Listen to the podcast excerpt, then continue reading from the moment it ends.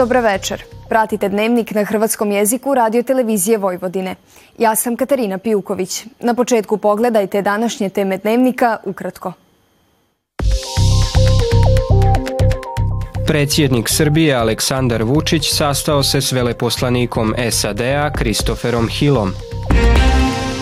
Petorici uhićenih zbog napada na maloljetnike u Vukovaru određen istražni zatvor do 30 dana. Hrvatsko nacionalno vijeće dodijelilo priznanje dr. Josip Andrić HKPD-u Matija Gubec iz Rume. Sutra nakon jutarnje magle ili sumaglice tijekom dana promjenjivo oblačno uz moguć slab snijeg.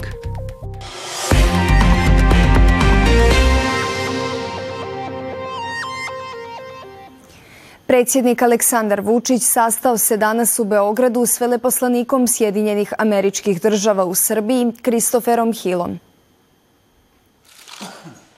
Vučić je naveo da je u razgovoru potvrđena posvećenost održanju mira i stabilnosti u regiji i jačanju prijateljstva i suradnje između Srbije i SAD-a. Otvoreno smo razgovarali o daljnjem unaprijeđenju srpsko-američkih političkih i ekonomskih odnosa, kao i o međunarodnoj poziciji Srbije, situaciji na Kosovu, nastavku dijaloga s Prištinom te aktualnim geopolitičkim događanjima, istaknuo je Vučić nakon sastanka. Zastupnik Europskog parlamenta i izvjestitelj tog tijela za Srbiju Vladimir Bilčik izjavio je da je na institucijama Srbije da otklone eventualne nepravilnosti koje su se dogodile tijekom izvanrednih parlamentarnih i lokalnih izbora 17. prosinca 2023. Na izborima su sudjelovali vladajuća većina i oporba. Važno je saslušati promatrače angažirane u dugoročnoj promatračkoj misiji OSS-a i ozbiljno shvatiti njihove zaključke.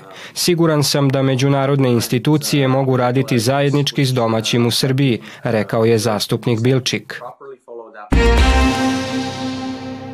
Hladnoća je utjecala na porast potrošnje električne energije, pa je cijena megavat sata na europskim burzama sa 70 do 80 eura u prosincu skočila na 120 eura.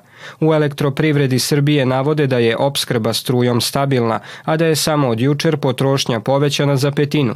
Iz ovog poduzeća potvrđuju i da je prijenos električne energije stabilan, te da prate vremensku prognozu i da su u stanju pripravnosti sukladno hladnom valu. Petorici uhićenih u okviru istrage o brutalnom napadu na maloljetnike u Vukovaru u subotu navečer odrećen je istražni zatvor do 30 dana zbog opasnosti od utjecaja na svjedoke i ponavljanja kaznenog dijela. Dan nakon napada uhićen je 23-godišnjak, a utorak još trojica mladića starosti od 24, 22 i 20 godina, koji su sudjelovali u napadu na šestoricu maloljetnika. Uz njih je priveden još jedan 20-godišnji mladić za kojeg se sumnja da je nakon izgreda pomogao napadačima. Grupa starijih mladića pripadnika navijačke skupine Bad Blue Boys napala je u subotu navečer grupu maloljetnika, a nekolicini nanijela teške telesne ozljede zbog kojih su hospitalizirani u Osječkom KBC-u. Zamjenik gradonačelnika Vukovara Srđan Kolar izjavio je danas da je stanje pretučenih maloljetnika znatno bolje i da su pušteni na kućno liječenje. Njihovi roditelji najavili su za subotu prosvjed u Vukovaru. U kratkom roku na internetskim stranicama nacionalne evidencije nestalih osoba u Hrvatskoj našlo se petero maloljetnika. Njihovi detaljni opisi kao i pojedinosti nestanka nalaze se na internetskoj stranici nestali.gov.hr, a Hrvatska policija zamolila je građane da dojave informacije ako imaju neka saznanja. U tom povodu oglasio se i direktor Centra za nestalu i zlostavljanu djecu Igor Jurić i izjavio da ne isključuje mogućnost da je razlog nestanka trgovina ljudima. Ne bih da govorim o nekim pretpostavkama dok e, se ne bude zaista dokazalo tačno šta se desilo i gde se deca nalaze. Ono što je takođe važno spomenuti je da da jeste zabrinjavajuće to što su deca gotovo istog uzrasta i tu sada je dodatno zabrinutost e, e, ne samo građana u Hrvatskoj, nego celog regiona, jer kada se desi ovako nešto, onda nijedan roditelj u celom regionu ne može da bude bezbedan, tačnije ne može da se osjeća sigurno po pitanju svoje dece. U sklopu proslave dana izbora prvog saziva Hrvatskog nacionalnog vijeća u Republici Srbiji 15. prosinca HMV tradicionalno dodjeljuje priznanja. Nagrada dr. Josip Andrić dodjeljena je Hrvatskoj udruzi kulture Matija Gubec iz Rume, te smo u razgovoru s njima doznali kako gledaju na ovo priznanje. Priznanje dr. Josip Andrić za doprinose u kulturi 2023. godine dodijeljeno je Hrvatskom kulturno-prosvjetnom društvu Matija Gubec iz Rume. Oni su prošle godine obilježili 120 godina neprekidnog rada i postojanja. Ja bih se pre svega ovom prilikom zahvalio e, Hrvatskom nacionalnom veću kao krovnoj instituciji naš Hrvata ovdje u, ovdje u Srbiji. Znači, hvala im što prati i podržavaju rad e, našeg društva, a ovo je samo, ova nagrada je samo još jedan načina kao nama prigodna, ali i teret koji nam daje podstrek za budući rad. Znači ne možemo više sada da se opuštamo, ovako prigodnu nagradu redko koji dobije.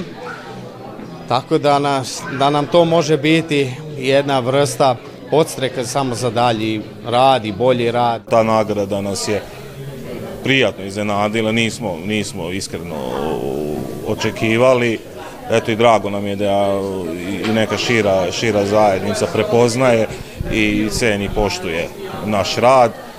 Često mi u prilikama ističemo da je veliki problem za rad kulturno-umetničkih društva, pogotovo oni koji tek počinju sa radom, da se, da se e, postigne taj početni zamajac u radu društva. Mi, hvala Bogu, imamo, imamo tradiciju, E, današnji članovi društva, to su već druga, treća generacija obitelji, čiji su i djedovi i očevi bili, bili u društvu i mi sa tih, hvala Bogu, e, nemamo problema. Kod nas je ta, ta tradicija nastavila i traje nadamo se da će tako biti i u budući. Priznanje dr. Josip Andrić dodjeljuje Hrvatsko nacionalno vijeće za doprinos hrvatskoj kulturi. Nazvano je po muzikologu Josipu Andriću iz Plavne, a utemeljeno je prije 11 godina. Od sutra na prodajnim mjestima možete kupiti najnovije izdanje Hrvatske riječi te doznati koje nam je to aktualnosti, zanimljive priče i reportaže iz života ovdašnjih Hrvata za ovaj tjedan priredilo uredništvo tog lista.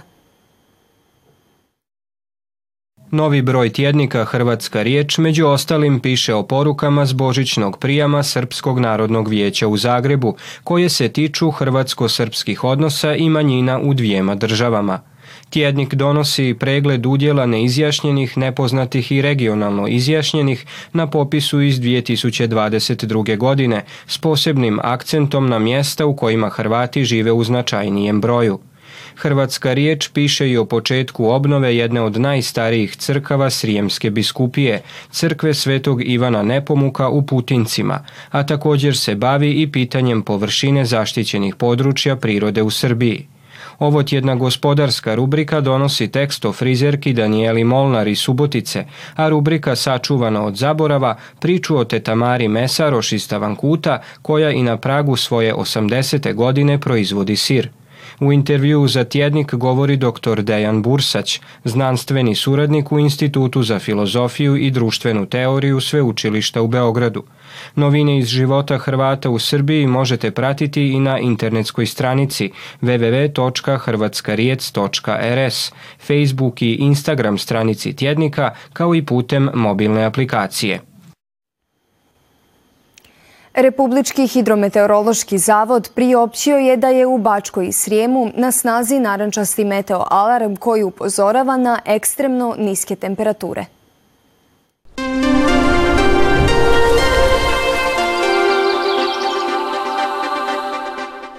Sutra ujutro malo slabiji mraz nego danas i moguća magla ili sumaglica s niskim oblacima.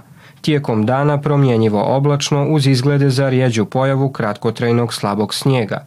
Zapuhaće slab do umjeren sjeverni i sjeverozapadni vjetar.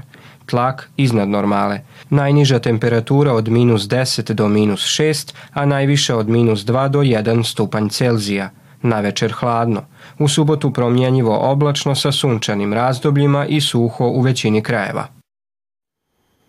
Toliko u ovom izdanju Dnevnika koji možete gledati i na zahtjev putem internetske stranice www.rtv.rs. Vidimo se sutra u isto vrijeme. Hvala na pozornosti i ugodan ostatak večeri.